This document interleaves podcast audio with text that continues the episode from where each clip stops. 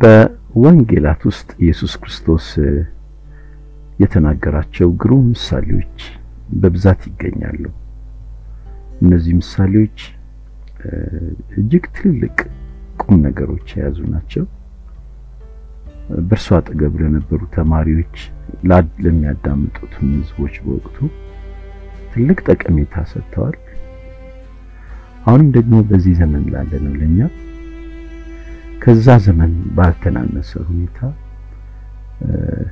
መንፈሳዊ፣ አእምሮአዊ፣ ሰብአዊም ጠቀሜታ ያስገኙልናል። በእነዚህ ምሳሌዎች ላይ በተከታታይ አንዳንድ ስፒቾች ለማድረግ እቅድ አለኝ። ለመነሻነት የመረጥኩት ምሳሌ ወይም ፓራብል የአስሩ ቆነጃጅት ምሳሌ ነው። እንደሚታወቀው ይህ ምሳሌ በማቴዎስ ምዕራፍ 25 ከቁጥር 1 እስከ 13 ላይ ይገኛል። ላነበው ፈልጋለሁ። ምሳሌው እንዲህ ይላል። በዚያን ጊዜ መንግሥተ ሰማያት መብራታቸውን ይዘው ሙሽራውን ሊቀበሉ የወጡ አስር ቆነጃጅትን ትመስላለች። ከእነርሱም አምስቱ ሰነፎች፣ አምስቱም ልባሞች ነበሩ። ሰነፎቹ መብራታቸውን ይዘው ከእነርሱ ጋር ዘይት አልያዙምና፣ ልባሞቹ ግን ከመብራታቸው ጋር በማሰሯቸው ዘይት ያዙ። ሙሽራውም በዘገየ ጊዜ ሁሉ እንቅልፍ እንቅልፍ አላቸውና ተኙ። እኩለ ሌሊትም ሲሆን እነሆ ሙሽራው ይመጣል፣ ትቀበሉት ዘንድ ውጡ የሚል ሁካታ ሆነ። በዚያን ጊዜ እነዚያ ቆነጃጅት ሁሉ ተነሱና መብራታቸውን አዘጋጁ።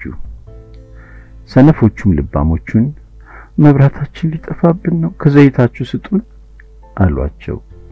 ልባሞቹ ግን መልሰው ምናልባት ለእኛና ለእናንተ ባይበቃስ ይልቅስ ወደሚሸጡት ሄዳችሁ ለራሳችሁ ግዙ አሏቸው። ሊገዙም በሄዱ ጊዜ ሙሽራው መጣ። ተዘጋጅተው የነበሩትም ከእርሱ ጋር ወደ ሰርግ ገቡ። ደጁም ተዘጋ። በኋላም ደግሞ የቀሩት ቆነጃጅት መጡና ጌታ ሆይ ጌታ ሆይ ክፈትልን አሉ። እርሱ ግን መልሶ እውነት እላችኋለሁ አላውቃችሁም አለ። እንግዲህ ምሳሌው ይሄ ነው። ይሄ ምሳሌ በጣም በብዙ መልኩ የተጠና ነው። ሲግኒፊካንሱም ደግሞ ብዙ ነው። ብዙ ጠቀሜታዎች አሉት። ከታሪክም አንጻር የሚያሳየው አንድ ጉልህ ነገር አለ። በተለይ የአይሁድ የነገሮች ስርዓት የሚወድቅበት ጊዜ መቅረቡን አመላካች ነበረ።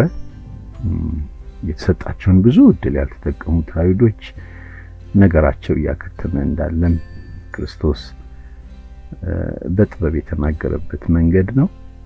የኢየሩሳሌምን መጥፋትም የሚያመለክት ነው ማለት ነው። ይህም ደግሞ በሰባ ዓመተ ምህረት ሆኗል። በዋነኛነት ግን ከዚህ ምሳሌ ልንወስድ የምንችለው ለመጨረሻው ጊዜ ሊደረግ የሚገባውን ንቁነት ነው። ይህንን ነው የሚያጎላልን። ዘመኑ እየሄደ እየገፋ በሄደ መጠን እውነተኛ ክርስቲያኖች ይበልጥ ንቁ ሊሆኑ እንደሚገባ የሚያመለክት ነው። እስቲ የምሳሌውን አስተዋጽኦ ለማየት እንሞክር። አስተዋጽኦን እንዲህ ልናስቀምጠው እንችላለን። በመጀመሪያው ክፍል ላይ አስሩ ቆነጃጅት ሙሽራ ለመቀበል ኩራዞቻቸውን ይዘው ወጥተዋል።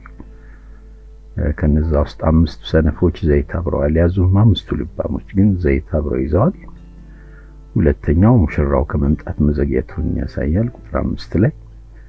ሶስተኛው ደግሞ የሙሽራው መምጣት መታወጁን፣ ቆነጃጅቱም ኩራዞቻቸውን ማስተካከል መጀመራቸውን ያሳያል ከሰባት እስከ ዘጠኝ ማለት ነው።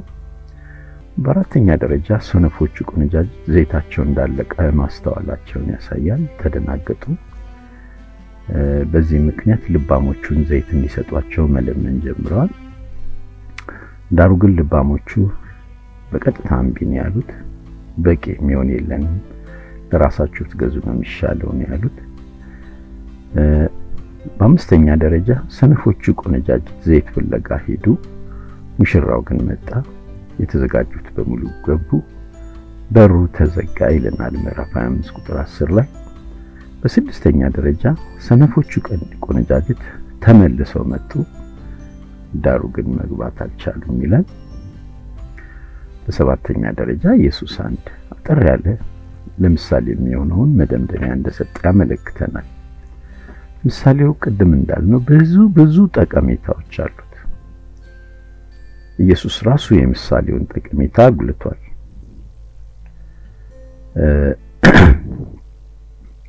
ማቴዎስ ምዕራፍ 24 ቁጥር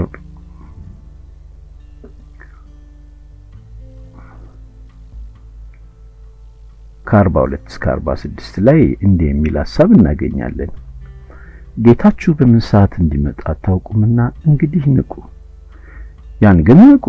ባለቤት ከሌሊቱ በየትኛው ክፍል ሌባ እንዲመጣ ቢያውቅ ኖሮ በነቃ ቤቱም ሊቆፈር ባልተወም ነበረ። ስለዚህ እናንተ ደግሞ ተዘጋጅታችሁ ኑሩ፣ የሰው ልጅ በማታስቡበት ሰዓት ይመጣልና ብሎ ይናገራል። እንደገና ደግሞ እዚሁ ምዕራፍ 25 ቁጥር 13 ላይ ቀኒቱንና ሰዓቲቱን አታውቁምና እንግዲህ ንቁ ብሎ ነው ይሄን ምሳሌ ክርስቶስ ራሱ የደመደመው። በዚህ መሰረት የማይቋረጥ ንቁነት ከክርስቲያኖች ይጠበቃል ማለት ነው። ክርስቲያኖች ጠባቂዎች ናቸው። የሚጠብቁት አንድ ስርዓት አለ፣ የሚጠብቁት አንድ አካል አለ፣ የሚጠብቁት አንድ ለውጥ አለ፣ የሚጠብቁት አንድ ትልቅ አጽናፈ ዓለማዊ ድግስ አለ። ይህ የጠባቂነት መንፈስ በምንም መንገድ interrupt ሊሆን ሊቋረጥ አይገባም። የትምህርቱ ሀሳብ ለምንድን ነው ሁልጊዜም በመጠበቅ mood ውስጥ ወይም በመጠበቅ መንፈስ ውስጥ የምንሆነው? ክርስቶስ ራሱ እንዳለው ጌታ የሚመጣበት ጊዜ ስለማይታወቅ በምንም መንገድ እንዲህ ነው እንዲያ ነው ልንል አንችልም። ነገሮች በቅደም ተከተል የሚሆኑ ነገሮች አሉ። ሆነው እንደሆነ ወይም ደግሞ ወደፊት የሆኑ እንደሆነ እማናውቃቸው ብዙ ነገሮች ስላሉ አዋጪው ነገር ሁልጊዜም ታጥቀን መጠበቃችን ነው። በነገራችን ላይ ይህ ነቅቶ የመጠበቅ አስፈላጊነት በሌሎችም የአዲስ ኪዳን መጽሐፍቶች ላይ ተንጸባርቀዋል። ለምሳሌ ጳውሎስ በአንደኛ ተሰሎንቄ ምዕራፍ አምስት ከአንድ እስከ ስድስት ላይ ገልጾታል። ጴጥሮስም እንደዚሁ በሁለተኛ ጴጥሮስ ምዕራፍ 3 ከ10 እስከ 12 ላይ እንደዚሁ ገልጿል። ራሱ ኢየሱስም ለሰርዴስ ቤተክርስቲያን ለሰባቱ ቤተክርስቲያናት መልእክት ሲሰጥ ራእያዊ መልእክት ሲሰጥ ለሰርዴስ በሰጠው መልእክት ውስጥ የመንቃትን የመጠበቅን አስፈላጊነት ጠቅሷል። እስቲ ይሄኛውን ሐሳብ እናንብበው። ራእይ ምዕራፍ 3 ከሁለት እስከ 3 ስራህን በአምላኬ ፊት ፍጹም ሆኖ አላገኘሁትምና የነቃሁን ሊሞቱም ያላቸውን የቀሩትን ነገሮች አጽና። እንግዲህ እንዴት እንደተቀበልክና እንደሰማህ አስብ፣ ጠብቀውም፣ ንስሐም ግባ። እንግዲያስ ባትነቃ እንደኔ ባመጣብሃለሁ፣ በማናቸው ሰዓት እንድመጣብህም ከቶ አታውቅም ይላል። እዚህም ላይ ሰርዴስ ሁልጊዜም ዝግጁ እንዲሆን ያሉትን ጥሩ ነገሮች እንዲጠብቅ ሁልጊዜም በተጠባባቂነት መንፈስ እንዲኖር ሐሳብ እንደተሰጠው መልእክት እንደተሰጠው እንረዳለን ማለት ነው። ይህ ምሳሌ በስራ ላይ ሲውልስ ምሳሌው በስራ ላይ በሚውልበት ጊዜስ እንዴት ነው applied የምናደርገው? ይሄንን ወደ ህይወታችን እንዴት እናመጣዋለን? በነገራችን ላይ ክርስቲያኖች ወይም የክርስቶስን ፈለግ የሚከተሉ ደቀ መዛሙርት ልክ እንደ አስሩ ቆነጃጅት ሊቆጠሩ እንደሚችሉ ከምሳሌው ልናይ እንችላለን። አንዳንዶች ብልህ ናቸው። ምን ማለት ነው? ሁልጊዜም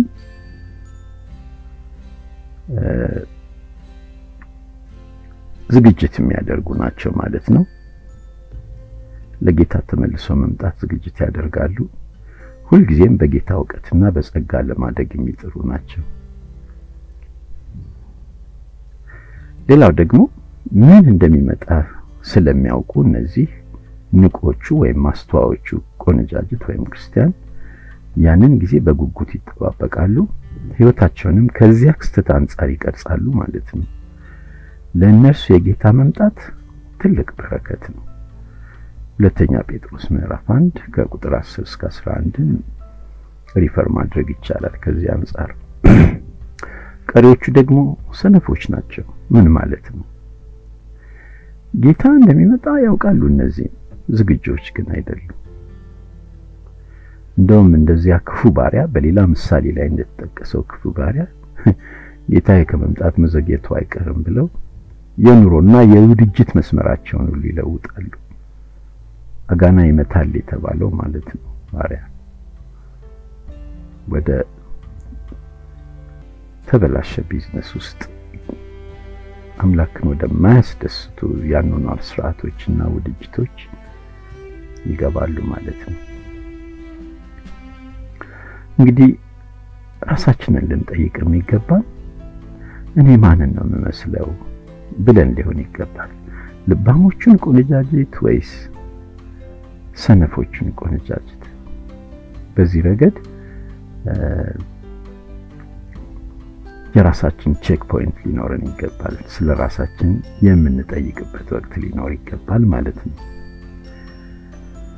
ከዚህ ምሳሌ ልንመለከት የምንችለው ሌላው አበይት ጉዳይ ደግሞ በቀድሞ ስኬቶቻችን ላይ ብዙ እምነት ልንጥል እንደማይገባ ነው።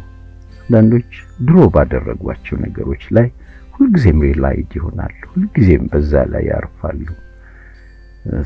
ይህንን አድርጌ ይህንን መንፈሳዊ adventure ሰርቼ እንደዚህ ሆኜ እንዲህ አድርጌ ይህን ያህል ስጸልይ ይህን ያህል ስሰብክ ነበር ድሮ ይላሉ። እነዛም እኮ ሰነፍ ቆነጃጅት ቀድሞ እኮ ኩራዛቸው ዘይት ነበረው። የለበሱትም እኮ የሚዜ ልብስ ነው። የሚያስፈልጉ ነገሮች ሁሉ እኮ በእጃቸው አለ። ግን ዝግጁ አይደሉም። ዝግጁ አይደሉም። በቀድሞ ነገር ላይ በአብዛኛው ሊንገር አድርገዋል፣ ተጣብቀዋል።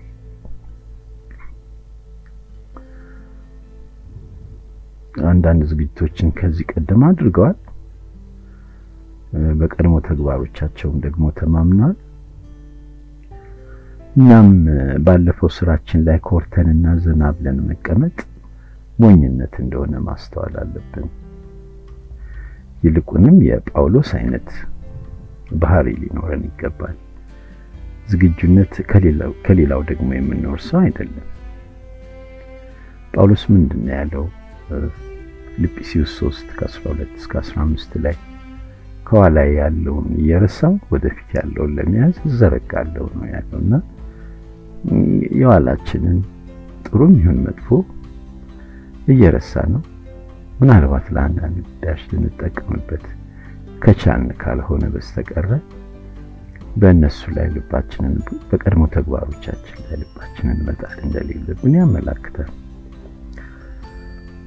ሌላው ደግሞ ዝግጁነት ከሌላው የምንወርሰው ወይም የምንዋሰው ነገር አይደለም። ምን ማለት ነው ዝግጁነት ከአንዱ ወደ ሌላ የሚጋባ ነገር አይደለም። ዝግጁነት ወይም alert መሆን፣ ንቁ መሆን፣ ሁልጊዜም አንድ ትልቅ priority ላይ ትኩረት ማድረግ፣ በዛም ህይወትን እስከ መክፈል ትጉ መሆን ብዙ ጊዜ የግለሰቦች ጉዳይ ነው። ግለሰባዊ ነው ይሄ ማንነት።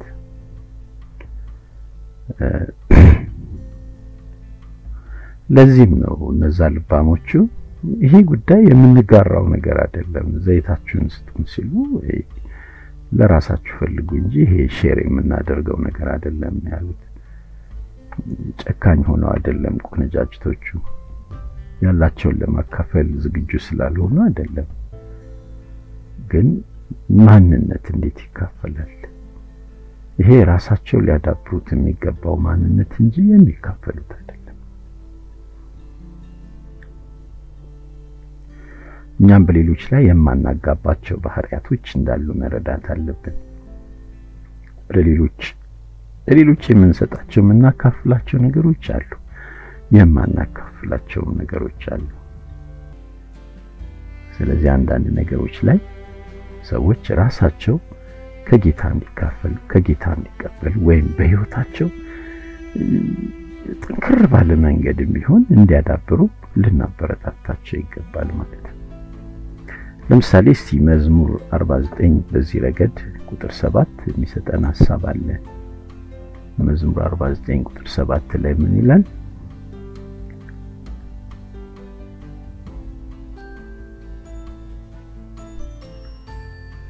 ወንድም ወንድሙን አያድንም፣ ሰውም አያድንም፣ ቤዛውን ለእግዚአብሔር አይሰጥም ይላል። ወንድም ወንድሙን የማያድንባቸው ሰርከምስታንሶች አሉ።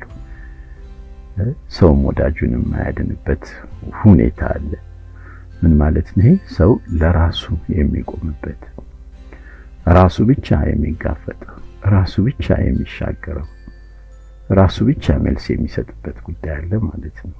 ከነዛም ውስጥ አንዱ የዝግጁነት ጉዳይ ነው። የዝግጁነት ጉዳይ ክርስቲያን ከክርስቲያን ጋር የሚጋራው አይደለም። ልና ልንመለከት ልናደንቅ እንችላለን። ልናዳብር የምንችለው ግን ለግላችን ነው። በዚህ ረገድ እስቲ ምሳሌ 9 12ንም እንመልከት።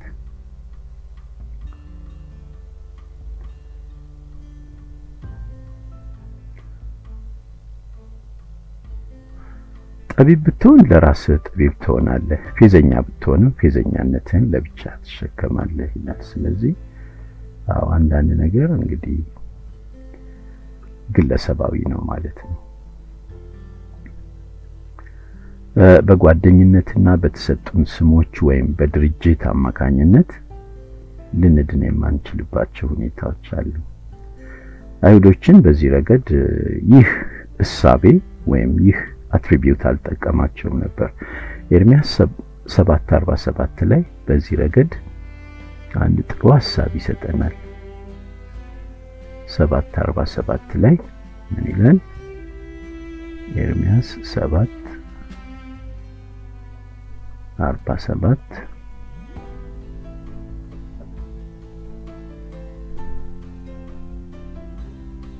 ሶሪ ከአራት እስከ ሰባት እንዲህ ይላል የእግዚአብሔር መቅደስ የእግዚአብሔር መቅደስ የእግዚአብሔር መቅደስ ይህ ነው እያላችሁ በሐሰት ቃል አትታመኑ። መንገዳችሁንና ስራችሁን ፈጽማችሁ ብታሳምሩ፣ በሰውና በጎረቤቱ መካከል ቅን ፍርድ ብትፈርዱ፣ መጻተኛውንና ድሀ አደጉን መበለቲቱን ባትገፉ፣ በዚህም ስፍራ ንጹሕ ደምን ባታፈሱ፣ ክፉም ሊሆንባችሁ እንግዶችን አማልክት ባትከተሉ፣ እነሆ በማትረቡበት በሐሰት ቃል ታምናችኋል ይላል። አይሁዶች የሆነ የሚተማመኑባቸው ነገሮች ነበሩ። የራሳቸው ያልሆነ ነገር በቤተ መቅደሱ ላይ ይበልጥ ሊንገር ማድረግ፣ በእስራኤላዊነታቸው መመካት፣ ምርጥ ዘሮች ነን ብለው ማሰብ፣ እነዚህ እነዚህ ነገሮች ኋላ ላይ አላዋጣቸውም። ስለዚህ በራሳችን የምንቆምባቸው ቦታዎችና ሁኔታዎች እንዳሉ ከዚህ ልንማር እንችላለን። በበጉ የሕይወት መጽሐፍም የሚጻፈው የኛ የራሳችን ግለሰባዊ ስም ነው እንጂ የቤተሰባችን ስም አይደለም። የማንንም ስም ልናጽፍ አንችልም፣ ወይም ማንም የኛን ስም በዛ መጽሐፍ ላይ ሊያጽፍልን አይችልም።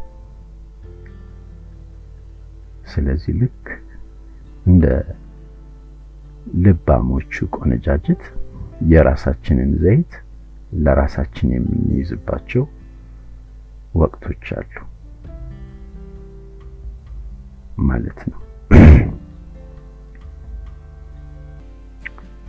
ምናልባት ከሰዎች ጋርም ባለን ግንኙነት ለደህንነት በእነርሱ በእኛ አጠገብ መገኘት መገኘታቸው ተማምነን ይሆን? አንዳንድ ጊዜ ለምሳሌ በትዳር አጋሮቻችን፣ በወላጆቻችን በጓደኞቻችን ባለንበትም ቤተክርስቲያን ወይም አንድ ሃይማኖታዊ ተቋም ላይ ልባችንን ጥለን ይሆን?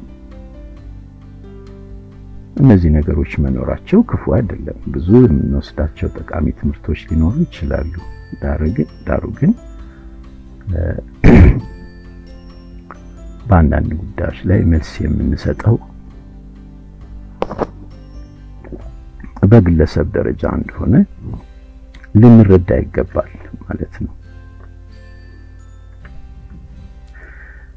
እስቲ ወደ ሌላው ደግሞ ከዚህ ወደምናገኘው ምክረ ሀሳብ ጠቃሚ ወደ ሆነው መንፈሳዊ ብርሃን እንምጣ። ዝግጁነት የጎደላቸው ወይም ጠንቃቆች ያልሆኑ ሰዎች ሁለተኛ ዕድል አይገጥማቸውም የሚለውን ሀሳብ ባያስተላልፍልኝ፣ አይሁዶች ትልቅ ዕድል ተሰጣቸው፣ ቆነጃጅትነት ዕድል ተሰጣቸው፣ ክብር ተሰጣቸው፣ ትልቅ ግብዣ ቀረበላቸው፣ ዘይቱም ቀረበ፣ ኩራዙም፣ ልብሱም፣ ሁሉም ነገር ቀረበ። ግን ወሳኝ በሆነ ሰዓት ላይ ዘገዩ፣ አረፈዱ። በዚህ ምክንያት ያ አገር ተዘጋ። ያ አገር ተዘጋ። በቃ ዘላለም ተዘጋ። እንዳይከፈት ተደርጎ ተዘጋ። ያ ነው አንዳንድ ጊዜ የምን የሚያመልጡን ቀላል የሚመስሉ እድሎች ዳግመኛ የማናገኛቸው ናቸው። እንደው እንደ ቀልድ የሚያመልጡን ነገሮች ሁለተኛ የማናገኛቸው የሆኑና እድሜ ዘመናችንን ሁሉ ስንጸጸት ወይም ጥርሳችንን ስናንቀጫቅጭማ ምላሳችንን ስንቆረጥም ልንከርም እንችላለን። ይህ በእርግጥም በአይሁድ ማህበረሰብ ላይ የደረሰ ነው። በክርስቲያኖችም ላይ የሚደርስ ነው። የሚቀርቡልንን መልካም መንፈሳዊ አጋጣሚዎች አሁን ለመጸለይ ያለንን ሁኔታ መብት፣ ለመጽሐፍ ቅዱስን ለማንበብ ለሌሎች እውነቱን ለማጋራት ያሉንን መብቶች አሁን ካልተጠቀምን የጨለማ ደግሞ ምንም የማይሰራበት ሰዓት ይመጣል። በዛ ሰዓት ምን ይሆናል?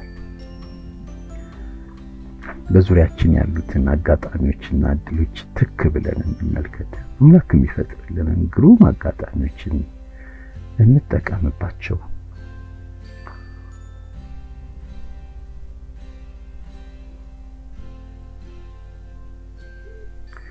በጣም የሚገርመው ብዙ ልመና አድርገዋል ሰነፎቹ ቆነጃጅት።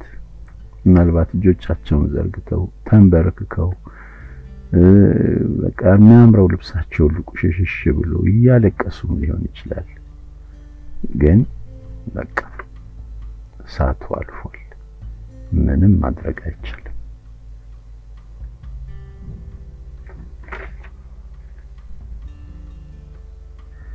ስለዚህ ጌታ ሳይመጣ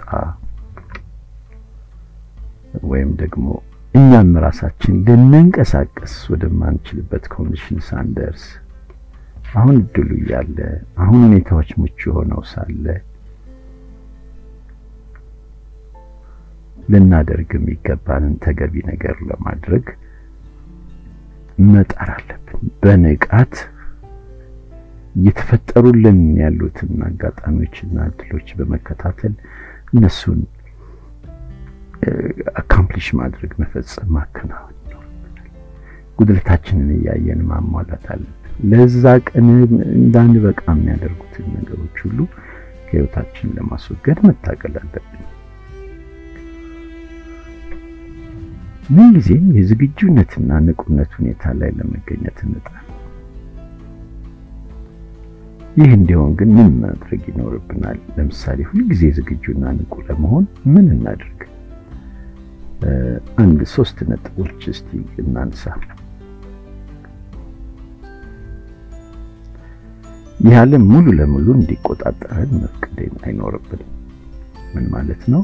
በምኞትና በጭንቀት ወይም ምን ሊመጣ ነው ብለን በመስጋት ህይወታችን እንዲርድ መፍቀድ የለብንም። ብዙ ጊዜ የዚህ ዓለም ሀሳብ የብልጥግና ሀሳብ ይለዋል መጽሐፍ ቅዱስ። እንደው ወይም ደግሞ ሊመጣ ያለውን ነገር ከመስጋት የተነሳ አንዳንዶች ሙሉ ለሙሉ ክሪፕ ሊሆናሉ፣ ሽባ ሆነው ቁጭ ይላሉ። ሊያደርጉ የሚገባቸውን ነገር ለማድረግ የማይችሉበት ሁኔታ ላይ ይደርሳሉ። ሰይጣን ወይም በጣም የሆነ advantage የሚመስሉ ነገሮችን በመፍጠር ወይም ደግሞ በጣም አስፈሪ የሆኑ ነገሮችን create በማድረግ ከሁለት በአንዱ በብዙ ሰዎች ላይ ይሳካለታል። እነዚህን ነገሮች በማስተዋል በምኞትም ሆነ በጭንቀት ላለመዋጥ ከሚገባው በላይ ጥረት በማድረግ ዝግጁነትና ንቁነታችንን መጠበቅ እንችላለን። ሌላውና ወሳኙ ነገር በጸሎት ዘወትር መትጋት ነው። ጸሎት የንቁነት ቁልፍ ነው ማለት ይቻላል። ትጉ ሰዎች ትልቁ ትጋታቸው ጸሎት ነው። ጸሎት ትልቅ መሳሪያ ነው። የጌታን ቀን ለመጠበቅ በጣም የሚረዳው ዋናው ነገር ቻምበራችን ነው። ያቺ ዝጓ ክፍላችን ነው። እዛ ውስጥ ስንሆን ለዛ ቀን ውስጣችን by default ይዘጋጃል ይዘጋጃል። ለዛ ቀን ራሱ እዛ ውስጥ ያለው መንፈስ ለቀኑ ይቀርጸናል ማለት ነው። እስቲ በዚህ ረገድ ኤፌሶን 6:18 አንድ የሚረዳን ጥቅስ አለና እናንብበው። ኤፌሶን 6 18 በጸሎትና በልመናም ሁሉ ዘወትር በመንፈስ ጸልዩ፣ በዚህም ሐሳብ ስለ ቅዱሳን ሁሉ እየለመናችሁ በመጽናት ሁሉ ትጉ ይላል። ዘወትር በመንፈስ መጸለይ ይሄ ለንቁነትና ለዝግጁነት መንፈስ መሰረታዊ ሊባል የሚችል ክርስቲያናዊ አውራ ተግባር ነው። ሌላው ደግሞ በክርስቶስ ጸጋና ስለ አምላክ ባለን ስለ ኢየሱስም ባለን እውቀት ላይ ዘወትር ማደግ ነው። ጸጋው ሲጨምር በሕይወታችን ጸጋው ሲበዛልን፣ የአምላክ ስራ ሲበዛልን፣ እንዲሁም መንፈሳዊ እውቀታችን እየሰፋ ስለ አምላክ ያለን እውቀት ስለ ኢየሱስም ያለን እውቀት እየሰፋ በሄደ መጠን ንቃታችን ይጨምራል። የምንጠባበቀው ትክክለኛውን ነገር ይሆናል። ትክክለኛውን ነገር እንጠብቃለን። የሚያዋጣውን ነገር እንጠብቃለን። እርሱም የጌታ ቀን ወይም የሙሽራውን መመለስ። ስለዚህ ክርስቶስ ዛሬ ቢመጣ እንዴት ነው የሚያገኘን? ምን ሆኜ ነው የሚያገኘን ብለን ራሳችን መጠየቃችንም ተገቢ ነው ማለት ነው።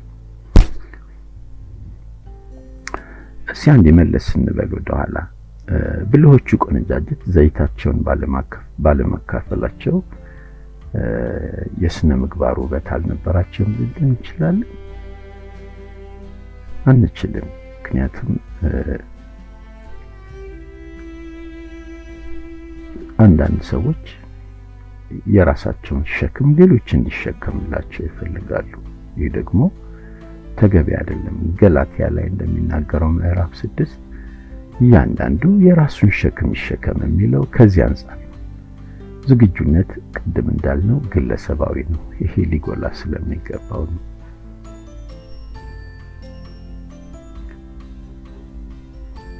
ስለዚህ እንደው ዘይቱ ሳይያዝ ኩራዙን ብቻ መከርከም፣ ኩራዙን ብቻ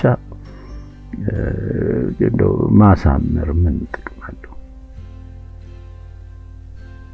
ዘይቱን በውስጡ ሁልጊዜ እየሞላን ዘይቱን እየተሞላን መኖር ካልቻለን ለውጫዊ ገጽታ ብቻ ከሆነ ከባድ የሆነው ሰዓት ሲደርስ ራሳችንን ጨለማ ውስጥ ልናገኘው እንችላለን። በአስተሳሰብም በአኗኗርም በማህበራዊ ጉዳዮቻችንም ጭምር ራሳችንን ጨለማ ውስጥ ልናገኘውና ልንደነግጥ እንችላለን።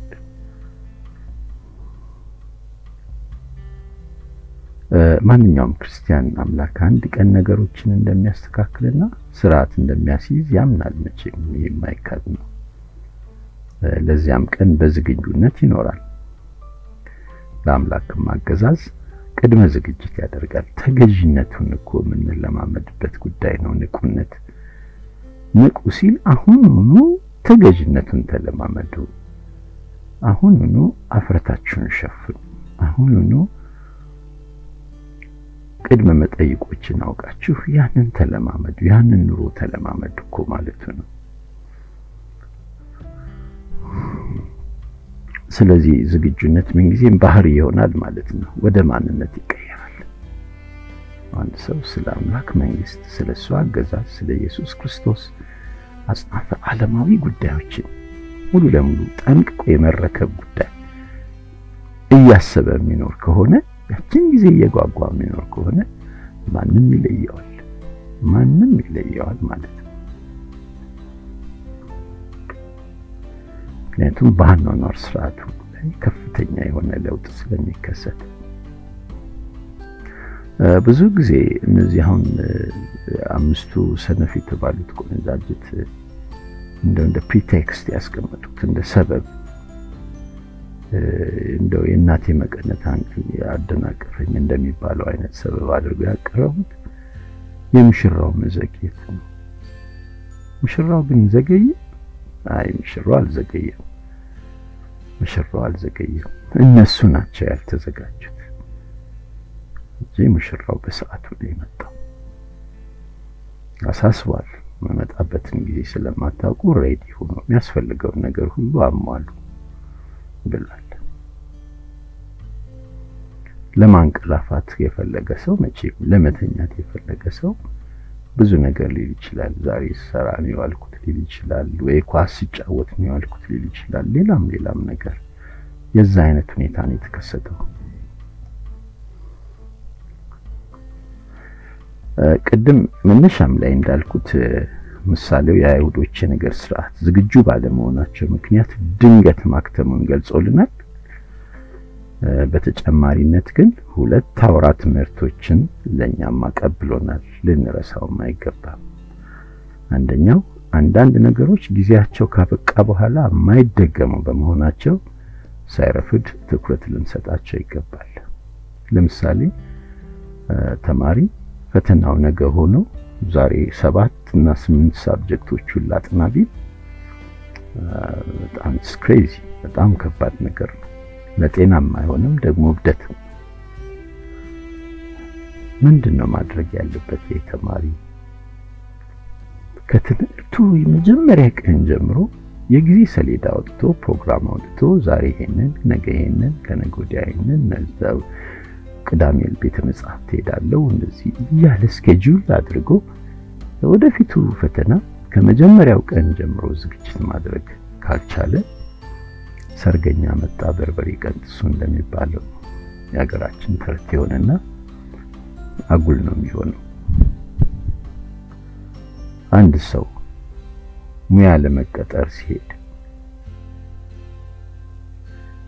ቅጥሩ ከተፈጸመ በኋላ ነው እንዴ ሙያውን የሚለማመደው? አይደለም። ከዛ በፊት ለረጅም ጊዜያቶች በሙያው ላይ ያሳልፋል። በሙያው ራሱን ይቀርጻል። በሙያው ራሱን ማስተር ያደርጋል። ከዛ በኋላ እዛ ቦታ ላይ ለመግባት ሲወዳደር ብቁ ሆኖ ይገኛል።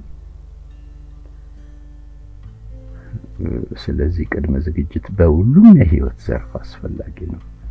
ዝግጅት የማያደርጉ ሰዎች በህይወት ውስጥ ፊት አያደርጉም፣ ብቃት አይኖራቸው፣ መሳቂያና ማፈሪያ ነው የሚሆኑት።